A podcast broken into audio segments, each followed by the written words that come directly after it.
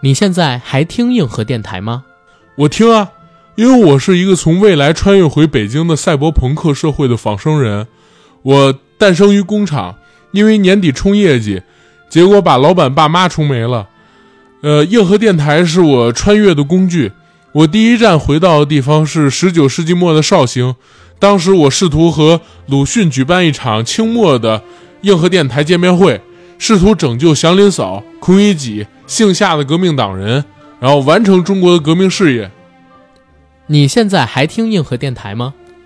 我现在是真的要每天都听，因为前段时间啊，我身体有一些问题，男性到了四五十岁以后，大家懂得都懂的一些问题，医生告诉我，唯一的解决方法就是得每天持续听硬核电台。我听了医生的话，现在觉得效果好极了。你现在还听硬核电台吗？这这我怎么说啊？我我肯定听啊！我不听我也不能来参加这个聚会。说什么呀？来，你还听硬核电台吗？你还听硬核电台吗？让你回答。你我以为你让我说这句话了。觉得涉猎范围挺广，有一些电影会通过你们的这个介绍，会选择去看还是不去看？你现在还听硬核电台吗？啊，听听，但听了也等于没有听，就是我的播放列表里都是听完百分之九十九，但是由由于我每次一打开，然后我就睡着了，然后基本上后半程我都不知道发生了什么。你现在还听硬核电台吗？我最开始听呢，是因为阿甘老师声音可以助眠，然后现在我就不听了，因为不需要放放列表助眠了。你现在还听硬核电台吗？我听，呃，其实呢，我一直最近没怎么听阿甘电台。然后呢，但是我是这阿甘的私生饭哎，所以说我后来要追阿甘的话呢，所以一直要坚持不懈的持续关注他呢。你现在还听硬核电台吗？我听硬核电台听了很长时间，那是因为几年前的时候我炒币赔了。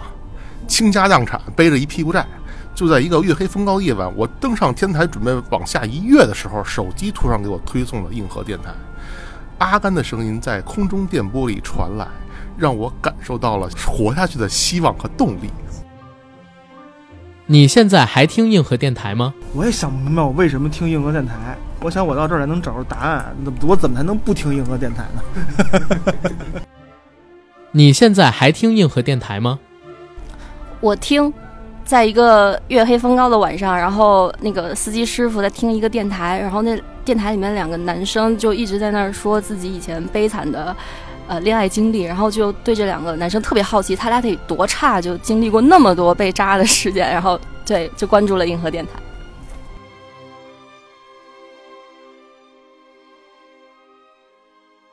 Hello，大家好，欢迎收听我们这一期的硬核电台，我是主八甘，我是。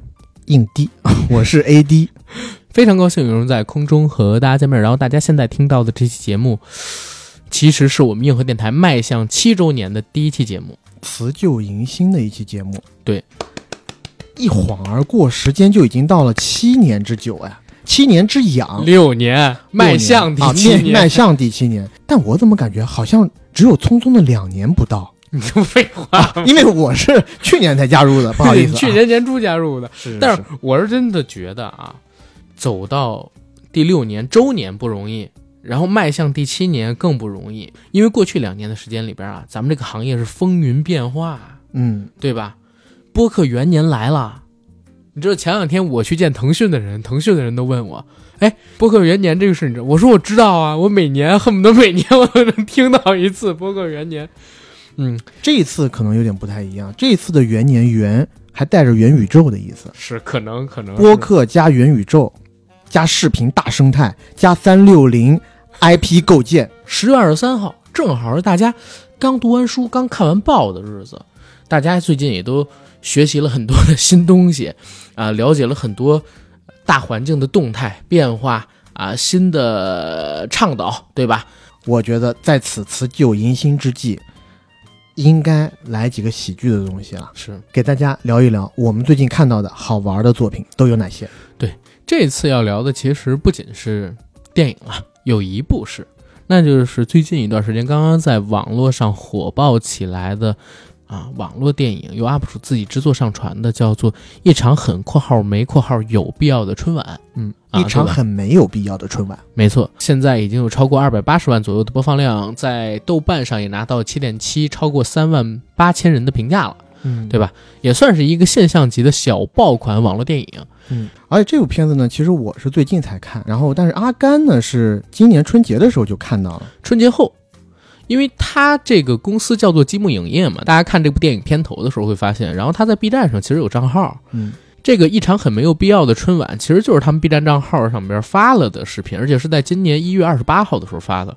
当时呢也上了首页热门，可是二月初的时候，我看它只有十几二十万的播放量，没想到最近这段时间突然火了，变成两百多万播放量。开始我都没觉得这是同一个电影，或者说同一个视频。嗯，我第一次看这片儿的时候，我都没觉得是个电影，我一直觉得就是 B 站 UP 主做的那种恶搞视频。对，嗯，包括我来你们家的时候，我不还跟你说吗？我说这片儿居然在豆瓣上边它有一个词条页，我都没想到。嗯啊、你是为什么关注到的这个片子？我其实是因为最近两个星期不断的有人在给我推荐这部电影，说这部电影好笑嗯啊，拍的有意思，嗯你可以去看一看。原因是因为这部戏在最近无来由的登上了豆瓣的热门第一。对，十月初的时候到大概十月十五号左右。嗯，我听了我几个朋友介绍以后，点进去一看，我当时还没看到它出场日期，我一看，哎，正经跟一个院线电影的体量是差不多。在第二个呢，又在十月份这个当口吧，反正我当时看到了陈可辛要在国外制成立这个泛亚洲娱乐公司的这个消息以后，我心想，哎呀。难道一出去就有这么强的生产力了吗？马上在几天之内就弄出了一部惊世绝伦的伪纪录片儿 那你是想多了。啊！结果想多了啊！但我也是最近才学习了这一部戏剧作品，嗯我觉得可圈可点之处非常的多，多，而且里面的一些笑点呢，我觉得是挺当下的，嗯，嗯，所以特别能有共情。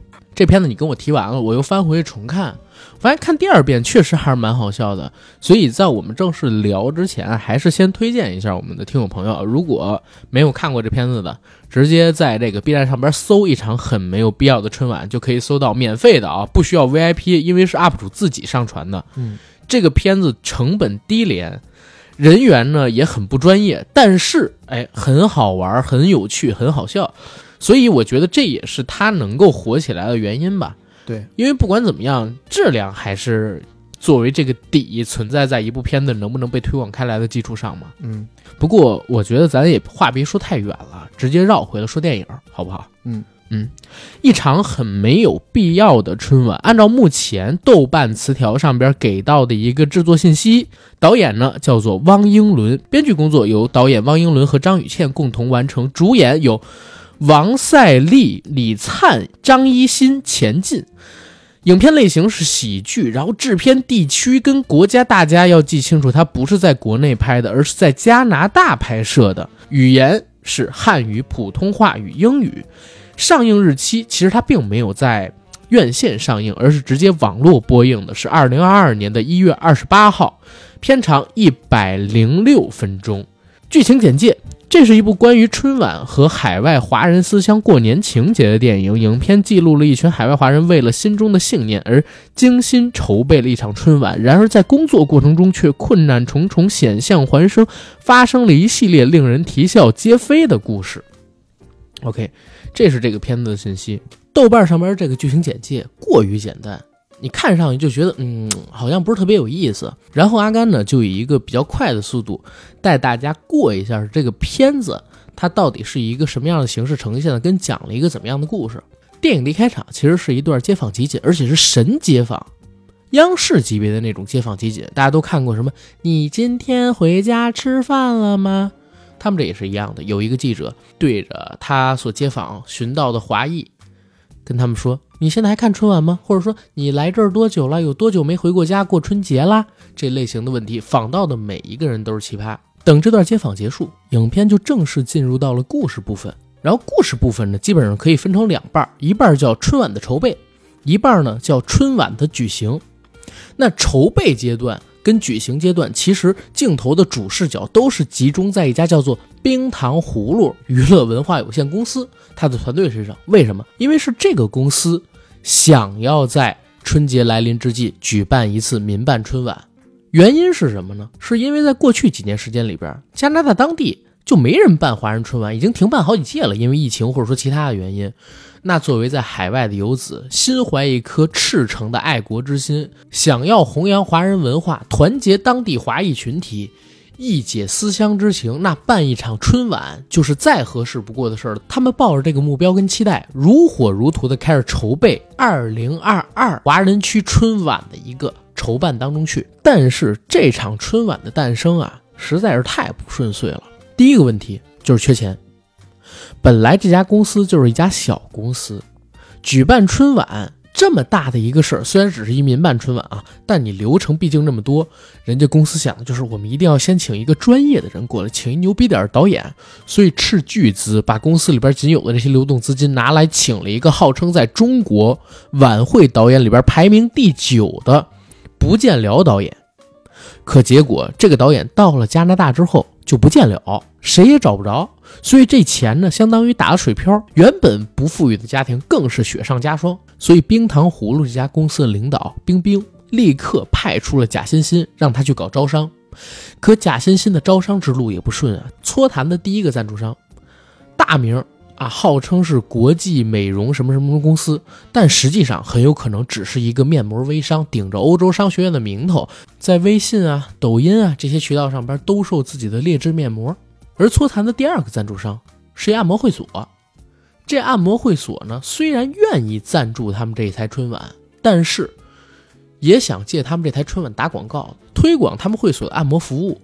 为了进行推广，他们还提出了一个非常离谱的要求，要在春晚表演时将他们公司的产品，也就是一张按摩床和一个按摩师傅，放在春晚的舞台下进行现场按摩表演。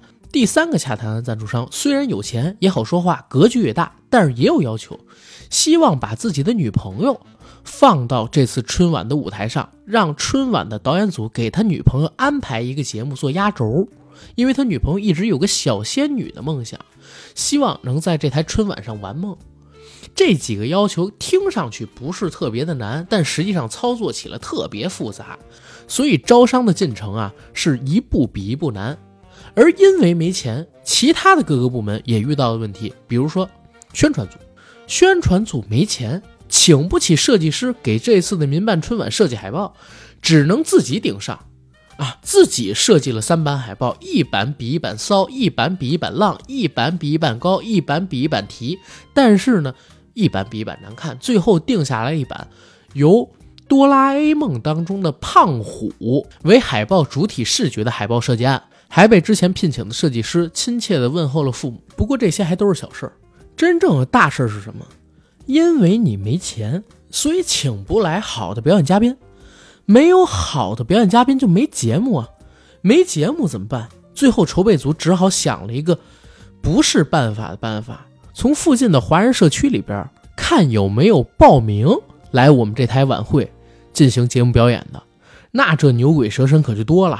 什么研究灵学神神叨叨的凌波丽，跳着新疆吐鲁番民族舞的老姑姑们，背负着家中期待的二流魔术师，在华人烧烤店辛勤工作的饶舌歌手，未满十岁患有社恐症的妙龄少女，自创京剧卖水的传统文化小天才，一个一个全都参与到了这台春晚的表演当中去。而等到晚会开始呢，现场就是一团浆糊，各种突发事件层出不穷。比方说，魔术师的魔术道具桌子，不知道被哪个人把腿儿给碰断了，因为你桌子脆啊。那现场表演魔术的时候，魔术师不能没桌子呀，要不然怎么放道具呀？晚会节目组只好派了他们一员工蹲在这桌子底下呀，当桌腿儿撑桌子。魔术师在上边演，桌子在下边动，什么魔术都穿帮。原本请的老外主持，居然被日本友人当成宠物小精灵给抓起来了。绑走了，没办法来现场主持，只好找在当地华人烧烤店里默默奋斗的嘻哈歌手进行串场。而为了完成赞助商女友变成小仙女的梦想，更是找了两个节目组的工作人员，假扮成黑衣人，在黑幕的衬托下，把大哥的女友抱起来，唱了整首的传奇。突发状况频出，鸡飞狗跳，一团乱麻，就是这场晚会最真实的写照。整个电影也在这混乱晚会落下帷幕的时候结束了故事。我们这期节目。录制之前，我在 B 站上面搜这个一场很没有必要的春晚嘛，我发现有好几个在北美的 UP 主，在去年的十月十六号都接到了这个春晚的录制邀请。嗯，他当时给的名字还不是，比如说有一个叫北美花姐还是北美什么姐，我也没记过，因为没关注他的账号啊。我看到他写的是二零二二年全球华人春晚启动开机仪式。然后他拍了一个竖屏的视频，这视频里边写由积木影业拍摄的全球华人春晚，在二零二一年初上线之后，于全球获得了超过三十万的累计播放量。嗯，当时我就惊了，你知道吗？于是二零二二年全球华人春晚正式启动，依旧由积木影业全程摄制。我当时我就在想，这个全球华人春晚二零二二是什么？是不是就是一场很没有必要的春晚？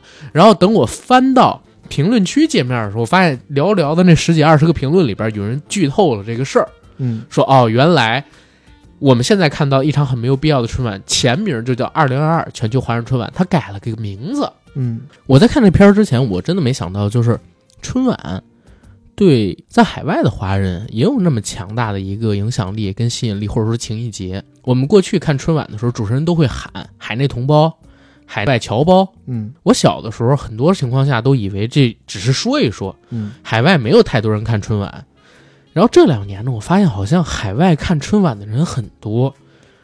首先，你在油管上你就发现春晚的播放量高的吓人，春晚的那些小品播放量也高的吓人。我相信不仅是国内的人堆起来的，因为你国内想看个春晚的小品集锦太容易了。嗯。很多也是海外的华人给他推起来的。再有一个点呢，就是这几年也慢慢的了解到，就是春节这个概念，或者说农历新年这个概念，在海外也很火哎。嗯，每年一到春节期间，然后你打开油管，你就看到唐人街舞龙舞狮、安色腰鼓什么的，嗯，一些大爷大妈，我真的见过那种腰系红布，然后中间拿一两鼓。左右手鼓槌，头上系一个红丝带，大家在那边就开始跳起来了。这部电影里边不是还有那个吐鲁番的葡萄干真干燥吗？嗯，那种级别的跳舞，在那些春节的视频里边，海外的华人里边也特别常见。嗯，哎，你在国外的时候，你对农历新年这个概念感受强烈吗？感受的其实应该来说是很不强烈的，嗯、就是除非你是住在。华人区啊，或者是唐人街那边，如果你离开了这些华人聚居区，在一些大部分是西方人为主的社区里，你其实根本感受不到一丁点儿的这种春节氛围。是他这里边也说说老外都过圣诞节，所以导致他们春节很多时候没办法回家。对，没错，就是还有一个重要的一点就是说，春节的气息不浓，原因就是因为海外春节不放假。嗯。咱们国家是春节放假，所以春节是全年最大的一个节日。咱们圣诞不放，对，圣诞不放。然后我以前在国外的时候也度过过几个春节吧，嗯。然后在春节当天，因为国内正经放春晚的时间，在美国的时候都是白天，嗯，中午左右的样子，嗯。一般来讲，你可能是有事儿的，甚至有可能是在上学，嗯。我们当时怎么庆祝呢？就会约几个同学放鞭炮，不是放鞭炮。确实就是看春晚，嗯、然后在家里吃火锅，嗯，但是会约一个时间点，就比如说春晚已经放了，但如果那那时候不是在星期五或者是周六周日的话，我们就会大家约好，大家都不能去看，然后等过两天，比如说周五的晚上，大家一起聚到某一个同学的家里，然后吃火锅，点开春晚看。虽然比国内大概晚了几天，嗯，但是呢，想要过节的心是一样的。是。那问你问题，在海外看春晚会觉得更好看吗？会觉得更能忍受啊啊！对，就是好看程度，我觉得也就那样，该吐槽还是得吐槽。嗯，但只是因为如果你长期生活在国外的话，你的日常生活中接触到的全都是西方的内容。嗯，尤其像我们在成年之前，基本上都是在国内长大的孩子，那春晚几乎是你从零岁到十几岁吧，嗯，一直以来每年大年三十儿的一个必备节目。所以当你在国外看春晚的时候，我觉得更多的是一个符号性，嗯，然后潜意识里也会告诉你自己，我是一个中国人，然后春节才应该是这一年中最重要的节日。嗯，我觉得对于我来讲，主要的感觉其实是这个。明白。我说一个，就是片子里边他们对于春晚的定义啊，怎么样？嗯，你还记不记得，就是我们在这片子里边的一开场，行人的对话之后呢，其实是出现了一个教授，出现了一只教授。嗯，那个教授的名字我记得特别清楚，叫嗯胡必硕。毕是毕业的毕，硕是硕士的硕、嗯啊，他是满腹经纶的一个教授，我觉得他讲话特别令人信服。这部片子里边有大量的谐音梗，胡必硕不就是胡逼说嘛，对吧？他所说的，这一提到春晚啊，很多人就想到中国中央电视台的春节联欢晚会。这个说法是狭义上的春晚，其实广义上的春晚啊，不仅是一档文艺节目，中国人啊自古就有组织春晚庆新春的习惯。比如每到春节来临之际，机关、企事业单位、广唱、学校都要组织联欢晚会庆新年。这不光是国内，其实多年以来，海外的各个国家里，只要有华人聚集的地方，就一定会有春晚。李白曾经有诗曰：“有客相逢不记年，华灯明月照入天。人生若道无知己，旧事今宵梦里眠。会合东风入九球，有时青荆满江媚。春光不与桃花比，晚节何妨做好媒。”这是一首藏头诗，诗连起来就是有华人就会有春晚。嗯，哇，侯爷，一个文学家曾经说过，春晚是刻在每个中国人基因里的东西。这个文学家叫鲁迅，这话不是空穴来风。一九八七年，苏联的生物学家卡卡米尔乌波尔斯基在对比了上千条人类基因之后，他发现不同地区的 DNA 碱基序列里有一个部分有着细微的差别，而这个细微差别导致了中国人的遗传基因里有着在春季来临之际举办社群文化活动的强烈需求。如果一个地区的中国人超过一定的指标以后，这个隐藏在基因里的东西就会被唤醒，就会想强烈的举办春晚。对于很多人来说，不举办那就憋得慌。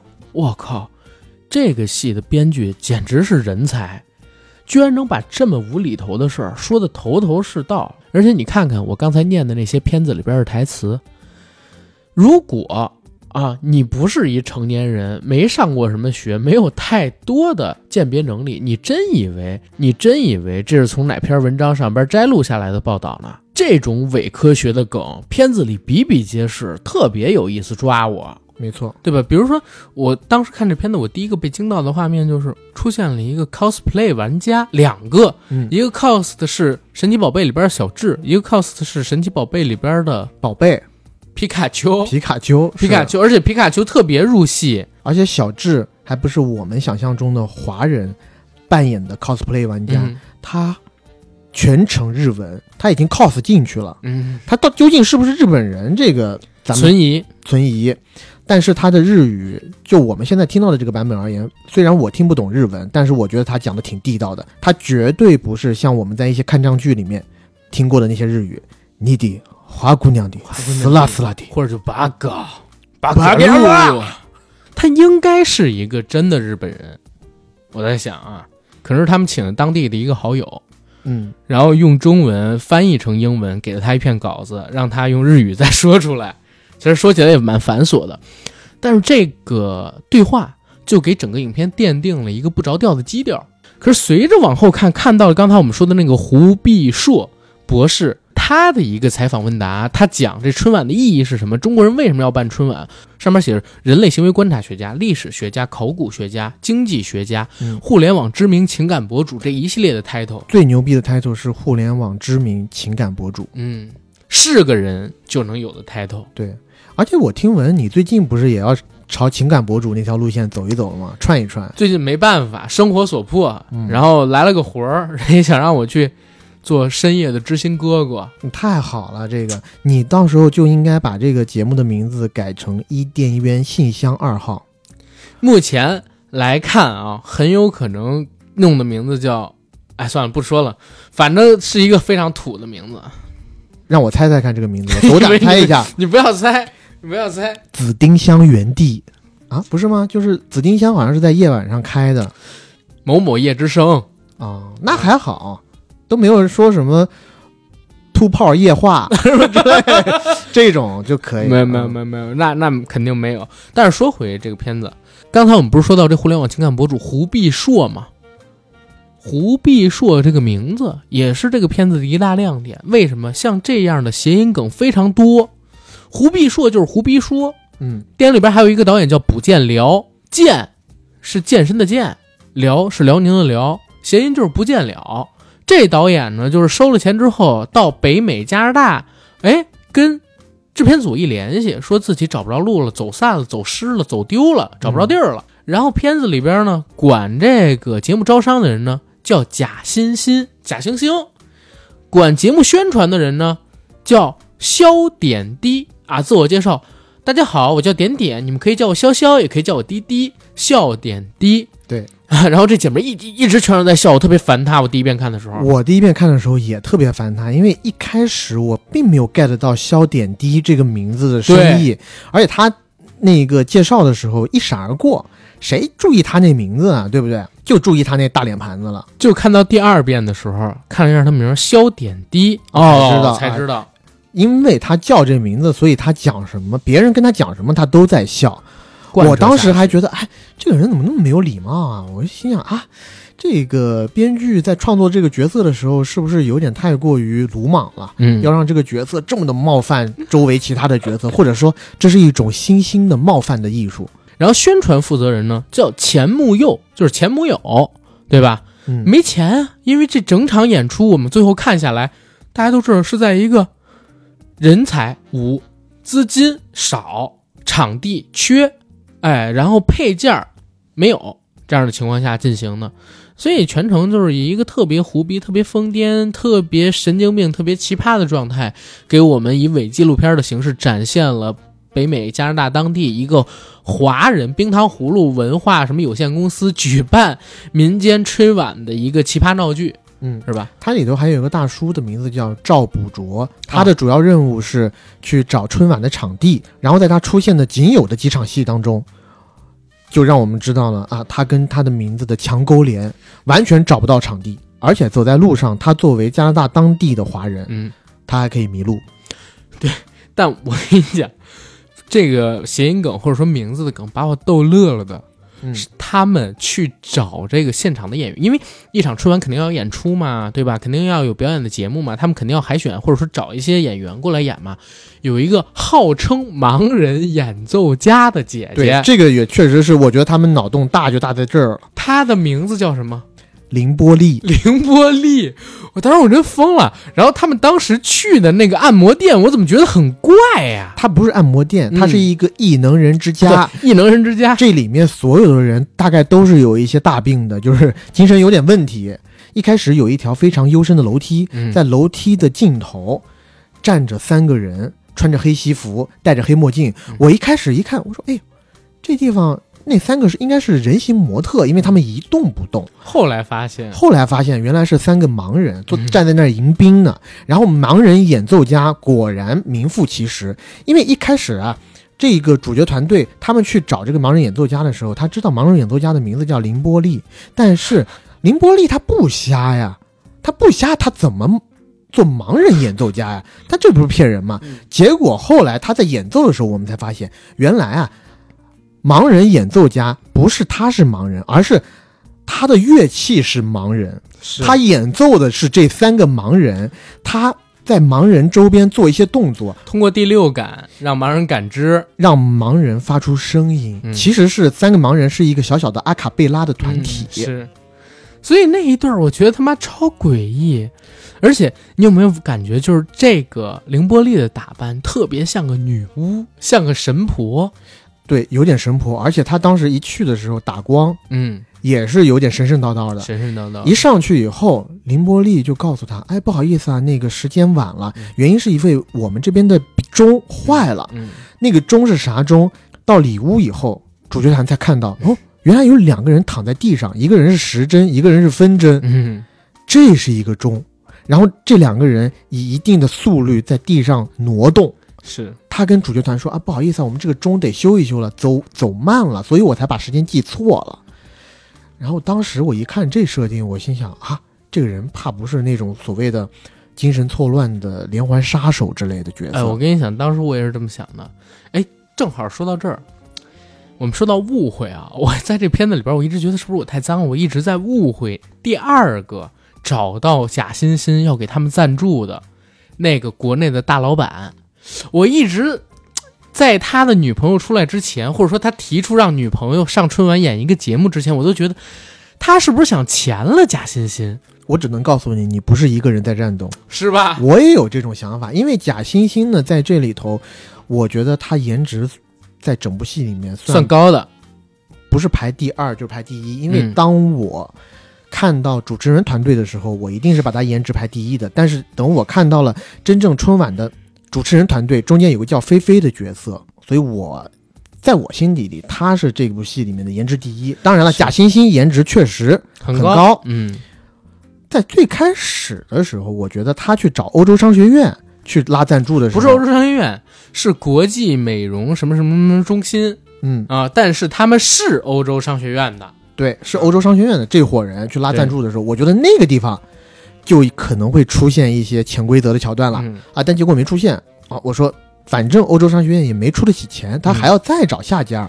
但是这块儿有一段挺好笑的，本来是答应好了给钱，结果最后临成型马上就要给钱的时候，人家给的是面膜资源置换。对，我觉得这其实挺讽刺的。非常讽刺，而且讽刺到心窝窝里了。对呀、因为在我们这个行当里，经常会出现这种情况。我跟你讲，不是经常，是遇到了每一个人，他先问你一句：“能接受置换吗你说置换什么？置换你的灵魂？”吗？哎，我跟你讲，我当时特别想发，就是那个宣传负责人他跟设计师的对话里边，设计师的那句台词嗯，：“没钱该你妈呀！”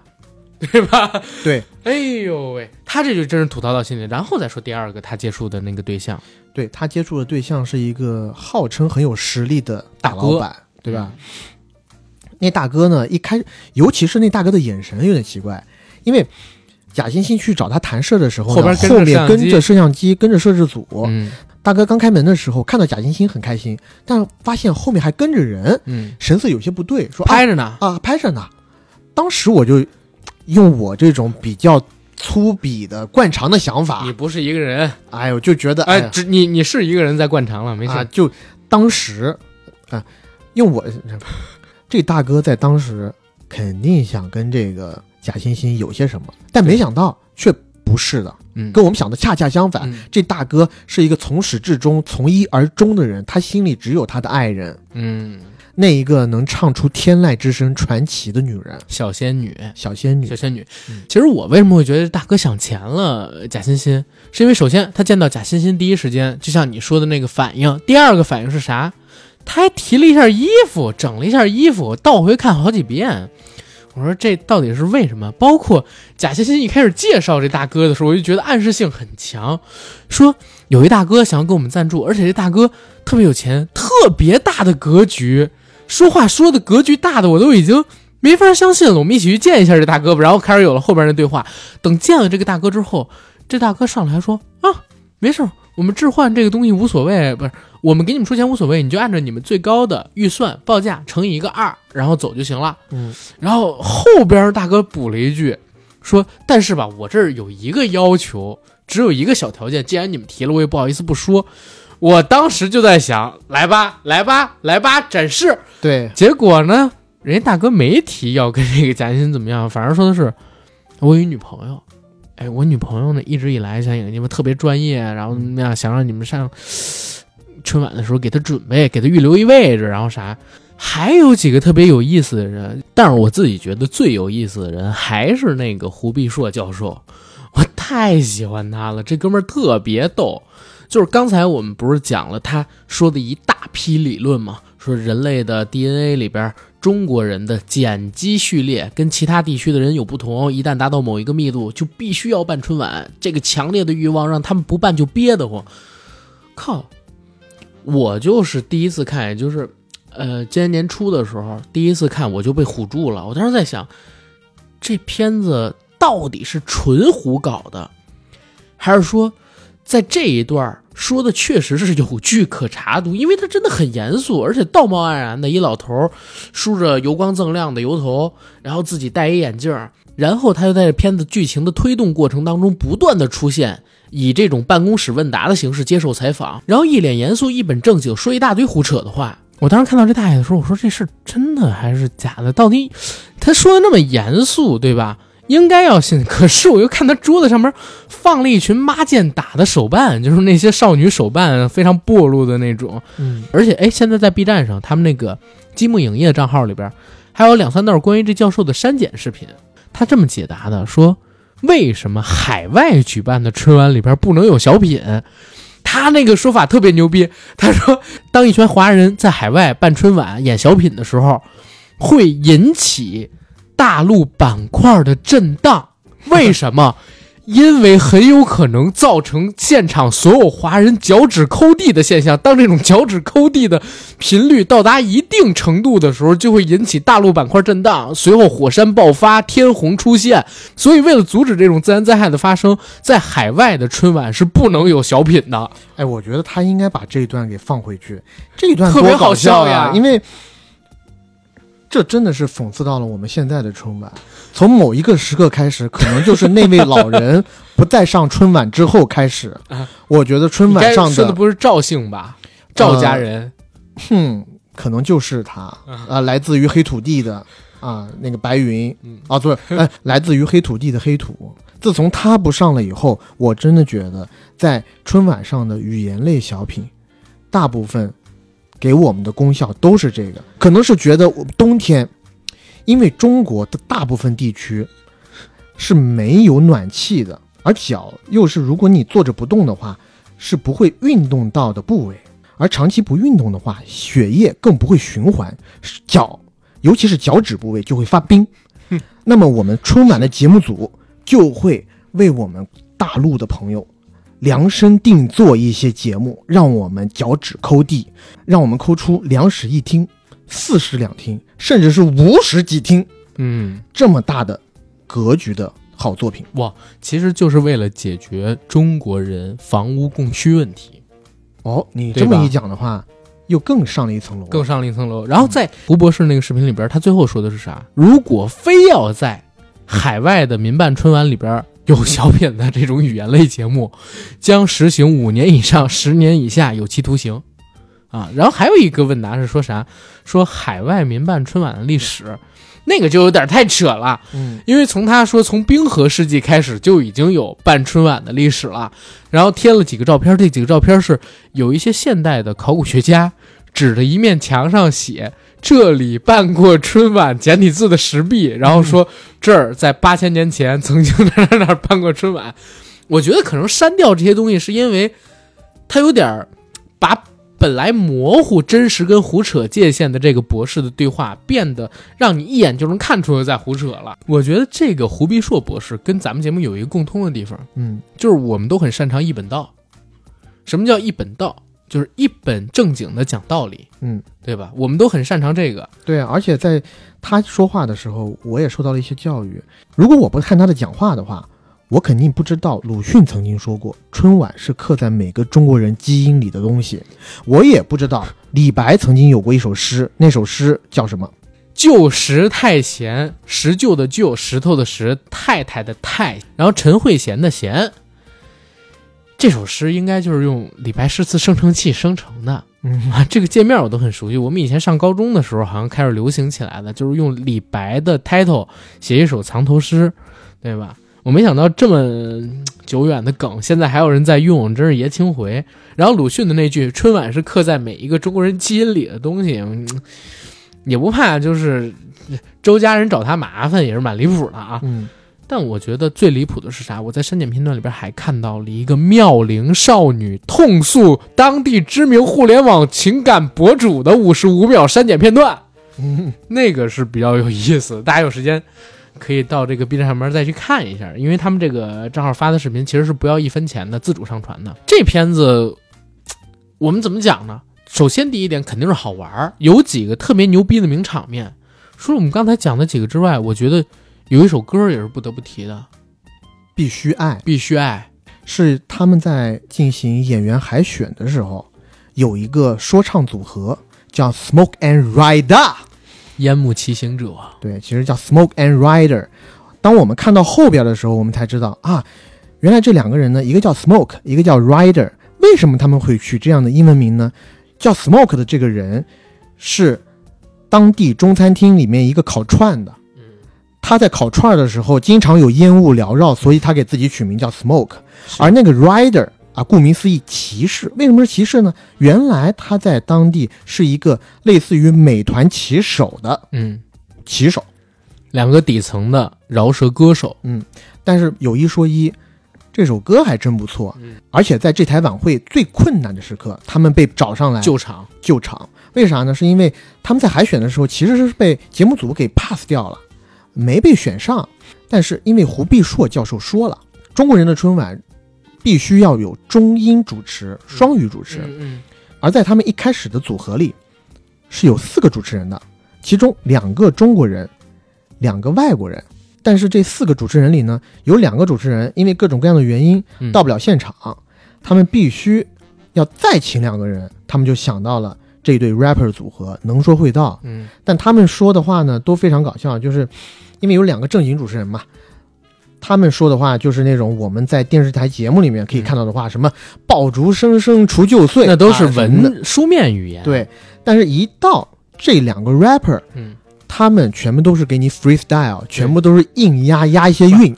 其实开始的时候，我能感觉到他们尝试的把那些什么爆竹声声辞旧岁给翻译成，呃口语化的英语，但是他们俩肯定没到那水准，所以到后来呢，直接就变成翻译成口语化的中文，先从脑子里过一遍，然后再用 freestyle 给它飞出来，对吧？嗯而且他们在海选的时候有一个段落挺搞笑的，我觉得适合在抖音上传播，也可以给现在这么多的中专 rapper 看一看。但是如果我们俩要模仿的话，得先跟观众们说一声，嗯，哎，不要多想，对吧？然后呢，可能接下来的时间要被冒犯一下，你可以跳过十五秒，因为他们这首歌叫你 must love，“ 必须爱，你 must love，必须爱，你 must love。必须爱。对”，基本上就是这首歌。对，但是呢，因为他给的歌词呢其实是你 must love，但连起来以后就很像中文的一句话。嗯。啊，所以，NMSL，对，嗯，其实他这个也挺无厘头的哈。你如果你要讲英文的话，就应该全讲英文，You must love，、嗯。但他非得把 you 改成你，对，所以这个指向性也非常明显。非常明显。而。我之前，我之前其实在说的搞笑的点呢，是因为他们俩 freestyle，他们 freestyle 押韵嘛，其实是要挑战快嘴的，但在海选的时候呢，这两个人的表现都特别差，呈现出来的感觉就好像是除了最后两个字嗯。你听得清楚以外，前面那一大段那一嘟噜全都听不清楚。碾碎，对，哔哩吧啦歌词就是原罪，那只有这两段话，只有每句话的最后两个字可以让你听得清清楚楚、明明白白，就很像是现在在抖音上能看到的一些硬压说唱，特别不靠谱的 rapper、嗯。啊，又想要出名，但是技术又不达标的样子，嗯就让人看的又尴尬又好笑。我觉得这一段是我特别拿我的点。这一段他们俩确实蛮搞笑，但我没想到他们俩结尾就是等真的救场的时候，还还唱了一首不错的音乐嗯，啊、那歌我还在找有没有这个资源呢，但找不到，应该也是太小了没发表，对吧？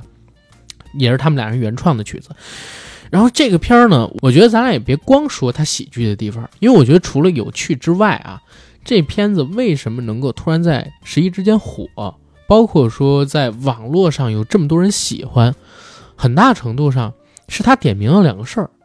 第一个事儿呢，就是他让我们发现，OK，现在可能有些春晚真的是为了办春而而办的春晚。嗯第二呢，是让我们了解到过去的春晚似乎是一个文化的纽带，国外的华人与国内的亲人们文化上连接的一个纽带。而一场好看的晚会，似乎和有没有钱、有没有使用高科技、有没有好的场地、有没有特别牛逼的物料，好像没太大关系。最能够感动你的还是人情味儿。我觉得这个一场很没有必要的春晚，这电影其实是把这两个点给说到了。嗯，你就是说有人情味儿这一点，有人情味儿，大家为了这条晚会倾尽全力，你甭管最后呈现的怎么样，嗯，你经过这么多努力，可以把这个东西完成，就是一个很了不起的事儿。是这个其实让我想到了我们中小学时期，其实每年都有类似的这种晚会，每一个班都要举办对，六一或者元旦，嗯然后每一个小组或者班上总共有六十几个人，老师60几个人哇，啊，你们多少人四十人啊，啊？我们那边都很多人，六十几个人还是少的。班上比如说有六十几个人吧，老师以每四个人为一个小组，嗯，分配分配完以后，要让每一个小组出一个节目，这一一下子就有十几个节目了。嗯，元旦如果放假的话，之前那一天的下午就是来做这个联欢会，十几个节目刚好一个下午，大家小朋友吃吃喝喝，然后呃看看节目，讲讲笑笑，完了以后开心的回家，嗯等着元旦过节。嗯，像这种晚，呃像这种联欢会，因为节目都是我们自己斗出来的，其实很多你都可想而知，是都非常的不成熟，非常的幼稚，也确实有一些比较尴尬的成分。但开心是挡不住的，嗯，对吧？跟这些东西其实没太大的关联，还是参与在其中，而且因为有人情味儿，你会因为这个而感动。我还记得好像一五年，当时冯小刚办过一次春晚，你还记得吗？做过一次春晚总导演，嗯。他在开场用了一段那个电影的蒙太奇镜头，就是问很多知名的演员春晚是什么，然后李雪健老师当时说了一句话，说：“哎呦，春晚前十五年亲切，后十五年场面，嗯，对吧？”我觉得那评价其实挺好的。到现在，我觉得已经是纯场面了，亲切感很难从里边找到，那你就觉得没有那么有意思，没有那么好笑，嗯，对吧？现在有点像是口号式春晚了。是有那么点意思吧。然后我们现在看到的这场一场很没有必要的春晚，其实反而是一场很有必要的春晚。最起码今年国庆也没什么片儿，对吧？最近也没看什么好玩的喜剧作品。这部片子让我知道，哦，我们华人群体里边还有这么一帮人，虽然不在国内，虽然也没什么钱，做有意思的电影，在尝试着通过各种渠道给我们看，对吧？嗯墙外开花，墙内香。我觉得也蛮有意思，蛮好玩的，而且是很有必要的，对吧？嗯维护我们的创造力、文化多样性，就靠他们了。这些年轻人，是，但是我觉得我们在结束聊这部电影之前，嗯我还要跟大家分享一下这个节目里面一个特别大的笑点，嗯就是他的那一张海报啊，啊。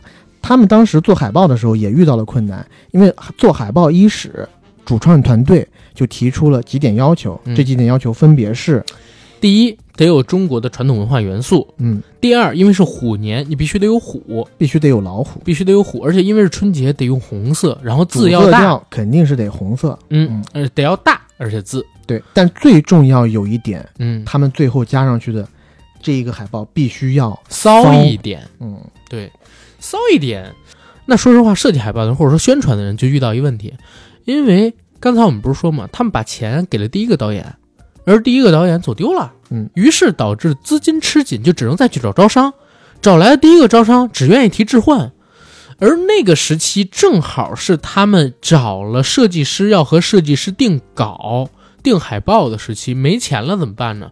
那只能刷脸了。嗯可是设计师就回了刚才我跟 AD 我们俩模拟的那段对话里边说，没钱改你妈呀！对，因为他们一开始已经给了一版海报了。这版海报呢，我自己觉得还 OK，只是说寓意不太好。嗯因为虽然是虎年春晚，他们这个海报里面也也有虎，但他们确实用了一幅古画和一些中国元素你那。是第二版海报。那已经是第二版海报了吗？对啊，第一版海报是古怪熊的海报哦啊就是三段身，上边是熊头，下边是那啥，呃，对。但是那个海报呢是纯白色的，就是一个潮玩嗯海报改过来的，那根本跟他们那个大红色字要大，中国传统文化不贴，所以他们又掉了第二幅海报嘛，对吧？呃，其实这三幅海报都是那个女生自己做的，嗯，第二幅海报是武松打虎，对，但他们看了以后就是说，哎，你这是虎年，然后你把老虎给打死了，这个芋头好像呃，这个寓意好像不太好吧？是的。第三幅海报是什么？第三幅海报上面元素特别多，嗯我一打眼看这幅海报的时候，我以为是海南椰树椰汁他们做的。不至于，我这上面是个那个 B 站上边 UP 主自制的搞笑视频。这上面的字儿啊特别多，嗯而且非常的花里胡哨，大字儿也特别的大凸显。首先有一个特别显眼的红色的烫金的“春”字，旁边还带着小炮竹，一串小鞭炮，然后再旁边哎是春晚见，呃 就是普通的宋体，是但是做了一些变形。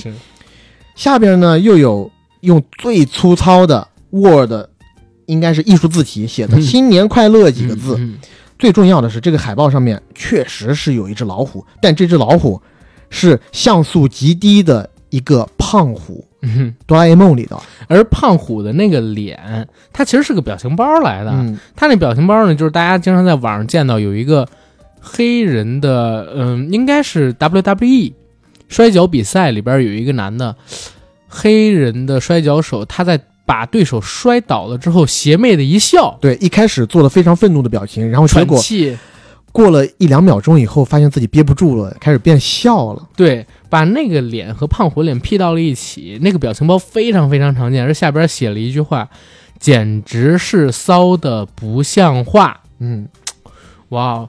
然后旁边呢还都写着“逢虎年办虎事儿，虎头虎脑过大年。对，右边的那串字就是虎虎虎虎虎虎虎虎虎虎虎虎虎。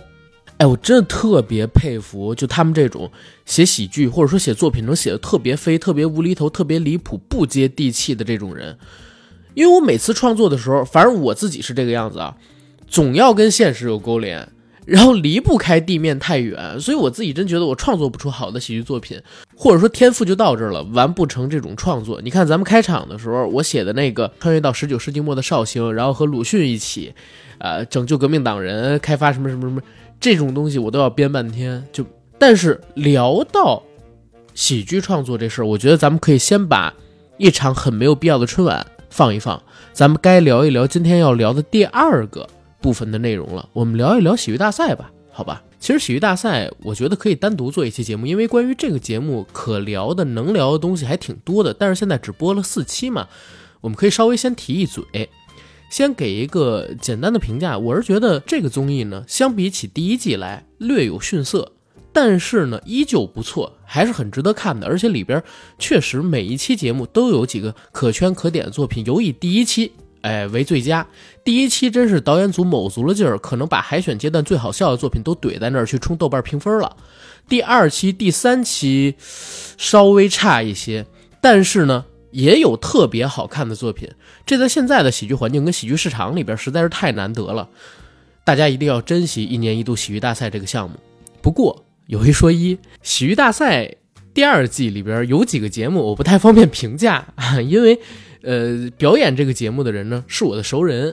呃，差不多有两到三组我都认识，而且有一些我们线下也见过面儿，然后也聊过天儿，然后也参与过一些活动，对吧？就不太方便评价他们的喜剧作品。第二一个，我觉得喜剧大赛现在已经播到第四期了嘛，这个礼拜因为一些事情它停播播不了。目前看下来，前四期的作品里边能算得上优质的，呃，我自己算大概只有不到十个。当然。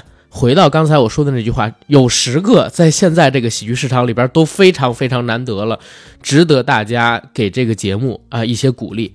但是可聊的确实也不太多，咱们俩就稍微提几个自己比较喜欢的，而且市场反馈也比较好的，和大家聊一聊，我觉得就行了。其他的一些真的没有必要说，尤其第二期、第三期里边有几个小品，真的是给我看到脚趾抠地，抠出三室一厅那种令人发指的尴尬。但是这个节目，如果说还有给我特别大惊喜的，就是土豆跟吕岩那个组合，他们俩现在只做了两个小品在第二季里边，但每一个都特别好笑。我看到现在我最喜欢的作品就是《进化论》，嗯，这个小品他们是抽到了学习这个主题，而且是被迫抽到学习这个主题。然后我听后台吕岩的采访说，他是因为一句歌词，然后也是在逛动物园的过程当中想到了。进化论这个小品的主概念，这句歌词是“用功读书，怎么会从我嘴里说出”？杰伦的这首歌，因为这首歌扩展成了整部电影，然因为这首歌扩展成了一整个小品。然后在看这小品的时候，我说实话，我发现他他妈的梗太多了。从一开始的牛顿被苹果砸到，导致领悟出万有引力，然后到中间阶段的不断被砸，他了解越来越多的知识，不断的信息涌入他的脑子，嘴里边蹦出各种学科、各种知识、各种台词，再到最后，突然来了一帮已经进化完全、穿着宇航服的猩猩，告诉他们，我们现在要飞上月球，到月球的背面建立我们自己的基地。我当时觉得这个小品太飞了，而且梗极多极密，一个临时抽到的题目就十几天的创作，能创作成这个样子，我太佩服他们俩了。而且以后土豆吕岩一定会很红的。嗯，我是亲眼见证了两个，最起码在呃现场喜剧这个舞台上边的巨星冉冉升起嗯啊！所以大家有时间一定要看一看《进化论》这个作品，嗯，非常非常好。包括他们上一个作品《代号大笨钟》，我也觉得很好。嗯嗯，代号大笨钟那个我挺我觉得挺好笑的，但那个作品也是，我觉得两个作品都给我，呃，两个作品有点不太一样。进化论是让我觉得前面比后边好笑，嗯，就是它的设定很好笑，设定完了以后，你它必须要用情节去支撑，嗯，它后面的情节呢，对于我来讲就有些平，因为它前边飞的有点太厉害了，对。后边推不起来。对，这也是我之前我呃，对，这是我是不是我最近跟别人聊的，就是比如说你有一个故事，如果这个故事是有一个特别飞的主概念的话，嗯通常来讲，这个故事的前半部分会很容易做，嗯因为你在让观众接受你主概念的过程当中，观众是整个被你吸引过去的。但是，一旦观众接受了你这个设定以后，之后就得靠你实打实的情节来推动了。这个进化论，因为它的故事比较短嘛，时间还是比较短，所以它还是能撑得住的。嗯我只是觉得前面比后面更好笑一点，嗯后面不是说不好笑，只是说没有前面那么的让你耳目一新。前面其实从那个用功读书从我嘴里说出之后，嗯有一小段儿，他其实笑梗就没有那么密集了。嗯然后等到最后，他是不断的被砸，然后另外一个想逃出去，他不逃出去，说越长大越孤单，说越长大越孤单，越进化越不安这一句开始，嗯。然后又开始笑点多起来，就是做了一个结尾，中间大概有一到两分钟左右，笑点是没有那么密的。对，嗯。嗯，他的那个代号大本钟呢，我觉得恰恰相反，嗯，他是我觉得是后边比前面好笑。一开始吕岩出来的时候，我觉得这这好像是一个特别老套的故事，对，然后呢也没有觉得就是他抛出了几个梗，我也没有接住，我觉得好像呃就平平。直到他汉斯上校出来的时候，嗯汉斯上校出来已经有大概一分钟左右了，我觉得啊，这不就是一傻子的喜剧嘛，对吧？这傻子的喜剧哪有这么好笑？对，但结果他征服我的应该是当他用德语说出呃，德语加英语加中文，德语加英语加中文，什么嗯什么大本，嗯我是我其实是大本钟先生。嗯，那一段的时候，我就爆笑出来，爆笑如雷。哇你居然是在这儿笑的？我我最开始他不是先去发电报吗？吕岩嗯给自己的上峰嗯啊发过一电报，说我在这边已经进入什么什么状态，然后我马上就要暴露了。然后这段我是觉得，嗯，没什么太多意思。包括吕岩刚进来的时候也没什么意思。嗯后来我归结的原因是啥？因为他们最开始做的不是代号峨眉峰吗？嗯那如果他还叫代号峨眉峰，你一看就知道哦，他们这改编自潜伏的故事。嗯那如果你你知道他们改编自潜伏的故事，你就容易被带入情节里边去。他们改成代号大本钟，其实最开始这一段就有一点比原来减弱了，嗯但是到后边有几个不错的梗，我是没想到是哪儿。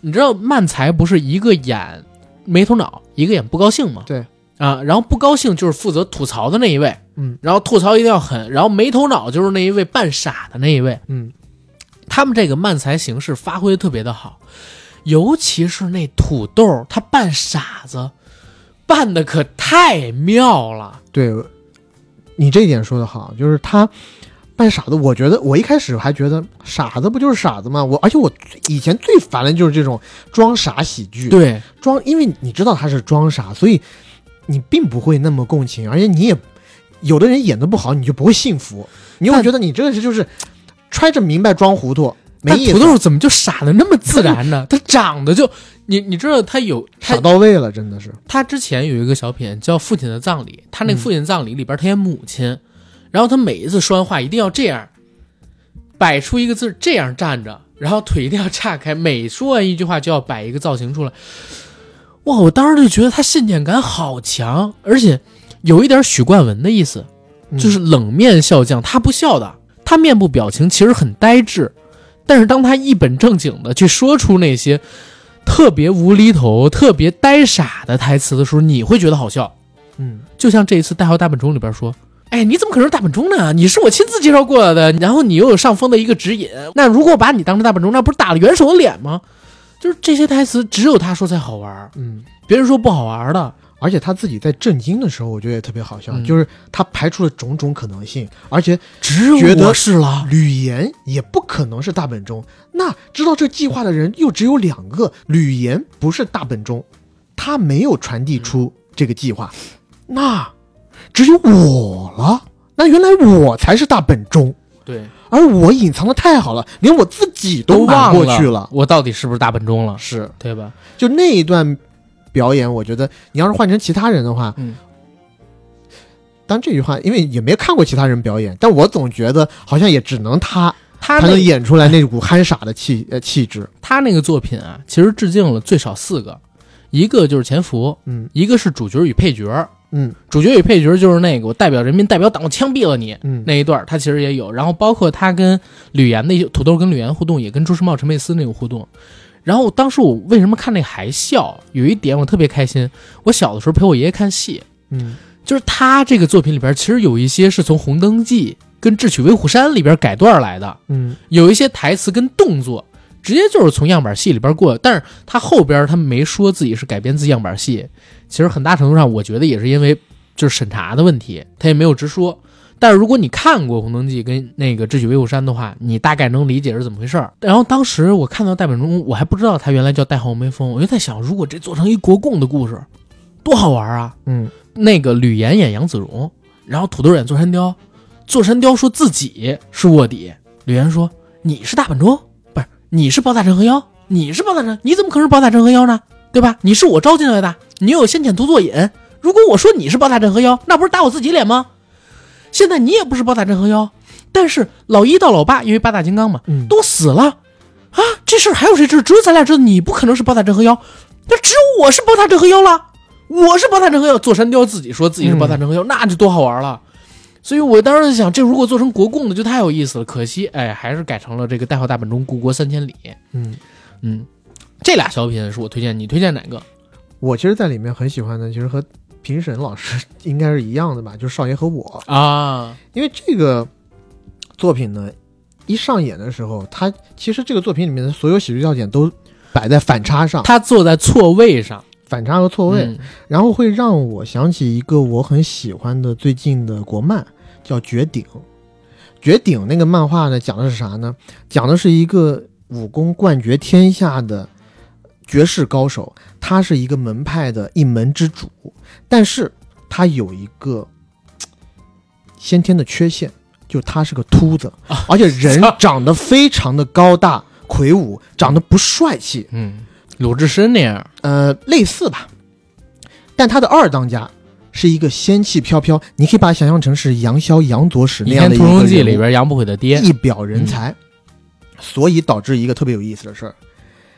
你知道，在武林中，嗯一个新人如果想要出头的话，他最有效率的一件事情就是去找已经成名已久的门派或者高手嗯去挑战他们。是的，所以他这个武林第一大帮啊，经常被人挑战。但挑战者一上门，其实像这个帮的帮主和帮众呢，都是给到这个挑战者足够的 respect，就所有人倾巢出动，包括帮主和二帮主。但是两个人往那一站，挑战者都会说一句话，就是你就是帮主吧，那我就得罪了。但他们指的人全都是二帮主，嗯。没有一个人把真正的帮主视为帮主的，觉得长那样，首先太不帅，二他是个秃子，像个打手，五大三粗的，就是个打手，更有可能是这个帮派里面低级打手。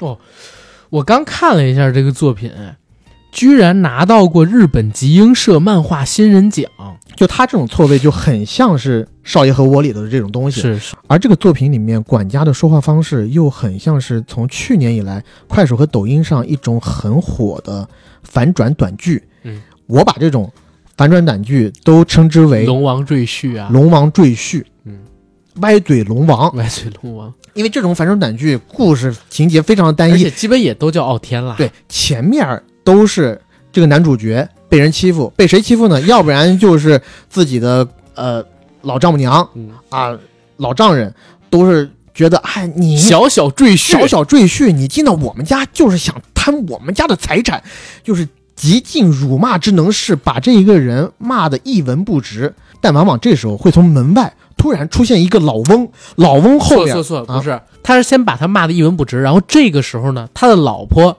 其实要为他说几句。正当此时，家里边的那些长辈立刻要逼着他老婆跟另外一个是，比如苏家或者白家的儿子结婚，你这是第一代了，是吧？然后第二代来老头儿，我操！第二代连他老婆都在数落他，哦，就老婆都在说：“我嫁了你，真是瞎了我的狗眼。然后反正这个时候一定会有反转，先是大门推开，要不然来一老头儿，要不然就是来了一排手拿黑皮箱的黑衣黑超黑超特警，”嗯，然后站在他们前，龙王一下全都跪下，然后这个时候男主，我操，他们会他们是要说参见龙王，而在他们没有说出这句话之前，所有包括老丈人啊、老丈母娘，包括他自己的嗯。夫人，都会很吃惊的看着那群黑衣人说：“啊，京城白家，或者京城龙家，京城就是龙家。”对。啊，就是一个特别大势力的人，他们想去巴结，但巴结不上的人，但没想到这么一个巨大的势力，反倒在他的就小小赘婿跟前跪下了，嗯，还说参见龙少，参见龙王，属下来迟，请恕罪。但是这个这种爽感其实有一点点，因为这个太一点点了也。这个管家就说嘛，我叫什么什么龙傲天，龙傲天，他其实如果你看那种就是霸道总裁文学啊，或者说你看网文比较多，你会觉得这个人设特别，或者说他说的这些台词吧，都特别熟悉，因为实在太多了。这期其实都应该找小千来，他一定特别懂。而且他在说，他有几个特定的说辞让我就是看到以后就爆笑，比如讲正常人来说，你让我生气了就可以了，对吧？就表达愤怒，但他不说，他说的是你已经触动到了我的逆鳞，连他自己都把自己称之为九五之尊真龙。这个戏也是，这个戏里边他其实有意思的地方，我觉得就是错位嘛。你觉得最英俊、最帅、气宇最轩昂、打扮的最有气质的那一位应该是少爷，但他偏偏是个管家。嗯，你觉得干啥啥不行，吃啥啥没事儿，戴一副黑框眼镜，梳一个小墨油头，穿长衫，像管家的结果呢，却是少爷本尊。而且这两个人从衣着打扮到谈吐气质都给你做足了反差。是这样，管家的名字叫龙傲天，是少爷您的名字叫我叫刘波儿，而且人家是怎么说的？我龙傲天要誓死保卫刘波儿。对这一句现在特别特别火。嗯，而且我说实话，我没有想到，就是他们出来之后火到连同人耽美文都出来了，知道吗？现在的腐女有那么喜欢这个作品吗？我觉得这个东西你往大了做，可以拍个电影。其实有点意思的，可以试试。嗯嗯，比那些什么礼貌换太子什么的有意思。半太子啊，别历史虚无主义，啊你比那些礼貌半太子什么的有意思一点吧。是这是你现在最喜欢的一小品是吧？OK，一年一度喜剧大赛第二季现在刚播到第四期，然后这礼拜因为某些情况它停播了嘛，对吧？我觉得我们之后可以等播到八九期的时候，我们给大家做一个更详细的节目，聊一聊啊一年一度喜剧大赛第二季里边的一些作品。然后我跟 AD 其实也在最近这段时间里边每个礼拜会出 reaction。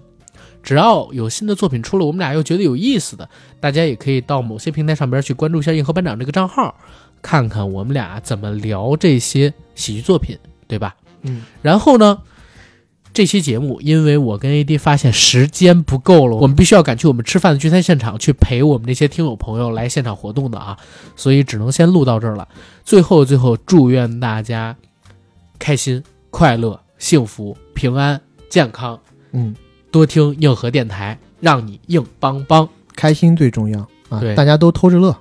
迈向七周年，好。嗯然后呢，做广告，我们节目硬核电台已经在全网各大播客平台同步播出，欢迎各位收听、订阅、点赞、打赏、转发。我们也欢迎在微博平台搜索“硬核班长”以及 “AD 钙奶爱喝奶”，关注我们的官方媒体账号。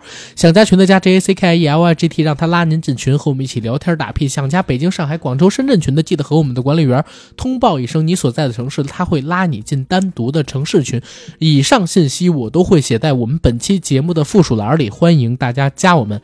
然后我们下期再见，拜拜。